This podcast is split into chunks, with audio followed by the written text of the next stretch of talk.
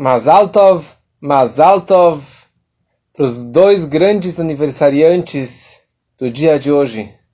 O Baal Shem Tov, o fundador do movimento Hassídico e da Hassidut, o discípulo do seu discípulo, o Alter Rebbe, Reb Shneur Zaman de Eliade, o primeiro Rebbe do movimento Chabad.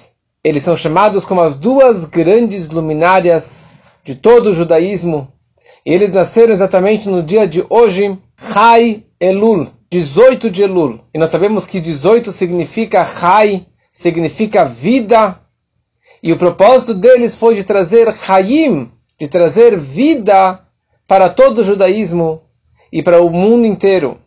Com, os, com seus ensinamentos da Hassedut, com os ensinamentos da Torá, da parte mística da Torá, eles vieram trazer uma grande luz iluminária e alegria para todo o judaísmo. O Baal Shem Tov, ele nasceu 18 de Elul de 1698. Esse foi o primeiro nascimento dele. Ele nasceu com seu corpo nessa data. Depois de alguns anos, depois de 26 anos, o Baal Shem Tov ele nasceu novamente. Mas ele nasceu com o seu nefesh, com a sua alma. Quando ele tinha 26 anos, apareceu para ele o seu grande mestre, o Ahia Hashiloni. Ahia Hashiloni, na verdade, ele, veio, ele era um, ele viveu na época da saída do Egito, ele saiu do Egito. Depois ele reapareceu no mundo na época do rei Davi, ele fazia parte do tribunal do rei Davi. Depois ele deu aula para o profeta Elial, por Elial Navi. E aqui, quando Baal Shem tinha 26 anos, no dia do seu aniversário, o Ahia Hashiloni se revelou para ele.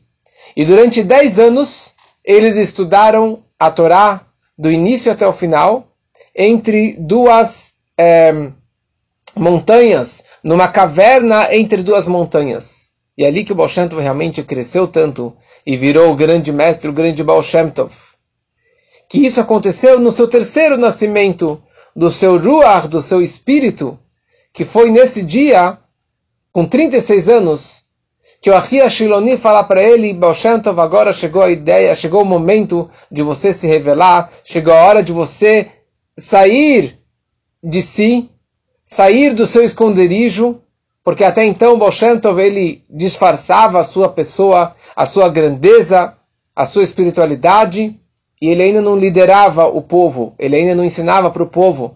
Ele era um professor de crianças, acompanhava as crianças para a escola. E nesse dia, com 36 anos, o Baal Shem Tov virou o grande Baal Shem Tov.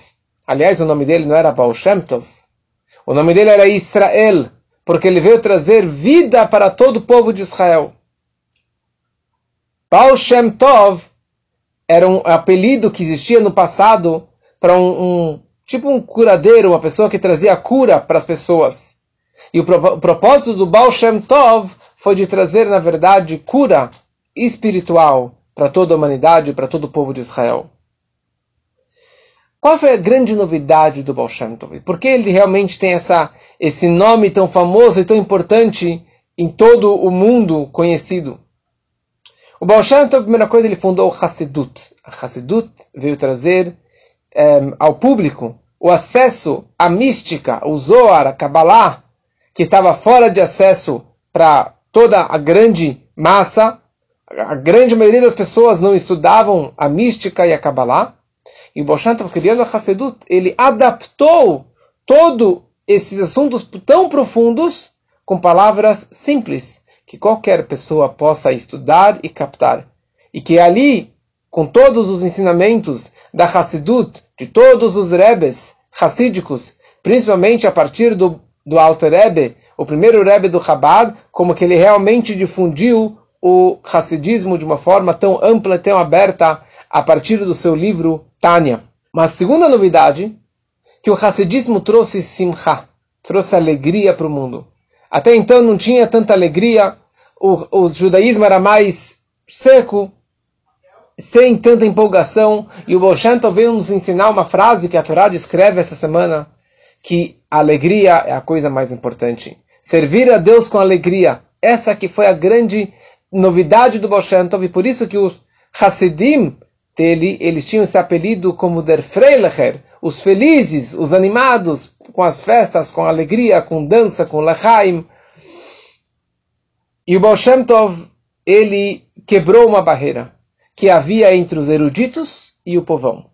Existia uma barreira que tinha os sábios e tinha o povão ignorante, o sapateiro, o carpinteiro, o pedreiro, e eles não se assimilavam, não se conectavam, e os sábios não olhavam para baixo.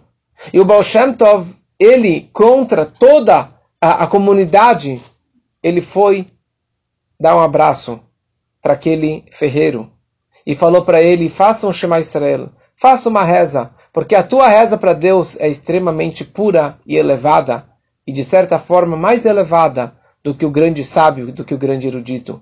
E assim ele foi aproximando cada pessoa e pessoa, e incentivava sempre que as pessoas agradecessem a Deus e louvassem a Deus, cada um da sua forma e maneira.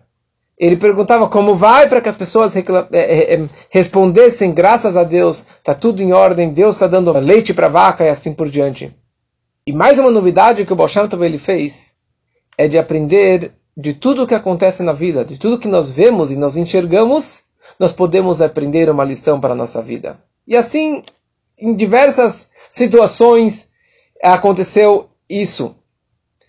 Uma certa vez, tinha um judeu que era um Hassid, era um discípulo do Baal Tov, mas era um daqueles mais simples que ele aproximou. E o nome dele era Reb Koppel. Koppel era o nome dele. E o apelido dele era Reb Koppel Shiviti. Shiviti é um pedaço que nós falamos na reza e que muitas sinagogas têm na frente do, do Hazan, que é Shiviti Hashem Lenegde Tamid. Eu sempre estou enxergando Hashem, acreditando em Deus constantemente. Por quê? Porque ele era uma pessoa tão honesta e todo mundo confiava tanto nele. É, quando ele ia para a feira fazer os seus negócios, todo mundo queria usar a balança dele, porque ele era honesto e sabiam que a balança dele era exata, ele não ia roubar, não ia enganar ninguém.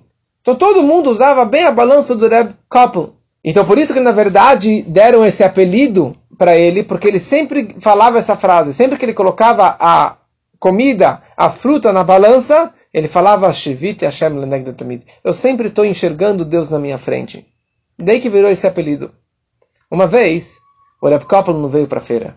E ninguém queria vender nada. Ninguém queria usar as suas próprias balanças. Porque não tinha a balança do Reb que era mais honesta, era mais é, é, equilibrada. Então eles falaram a seguinte frase. Se não tem couple shiviti, não tem business. Se não tem o couple shiviti, não vai ter nenhum negócio aqui na feira. E na prática eles não fizeram nenhum negócio. Quando Boshanto ficou sabendo dessa frase que falaram sobre ele, o Boshanto disse que quando falta o shiviti, se, se falta a fé em Deus, se falta você enxergar e acreditar em Deus constantemente, então não tem business, não tem negócio, não tem nenhuma outra forma de você viver com Deus no dia a dia. Se você não enxerga e não acredita em Deus, não tem como você realmente fazer nenhum negócio. A base de tudo é você acreditar em Deus. Então aqui na verdade é uma história que descreve o Baal Shem Tov com um judeu simples, uma pessoa simples, a fé pura que ele tinha. E o Baal Tov aprendendo uma lição de vida desta pessoa. Que a gente possa aproveitar esse dia tão sagrado, este dia tão especial, de trazer vida, Hayim, no dia Hay, no dia 18, para a nossa vida, para todo o ano, e principalmente na preparação para as grandes festas, que a partir de hoje nós temos 12 dias até Rosh Hashanah, e devemos aproveitar esses 12 dias para fazer um balanço, usar essa balança do Rep Couple, para fazer um alto balanço de como que foi o meu ano todo. Uma balança fiel, uma balança correta. Como que realmente eu me comportei o ano passado, no mês de Tishrei. E amanhã, no mês de Heshvan, durante os 12 dias, vamos fazer um balanço dos 12 meses que passaram. E assim teremos um Ktivá Vechatimatová, um ano bom e doce, e bem equilibrado, com muita doçura e com muitas alegrias para todos. Shana Tová Metuká.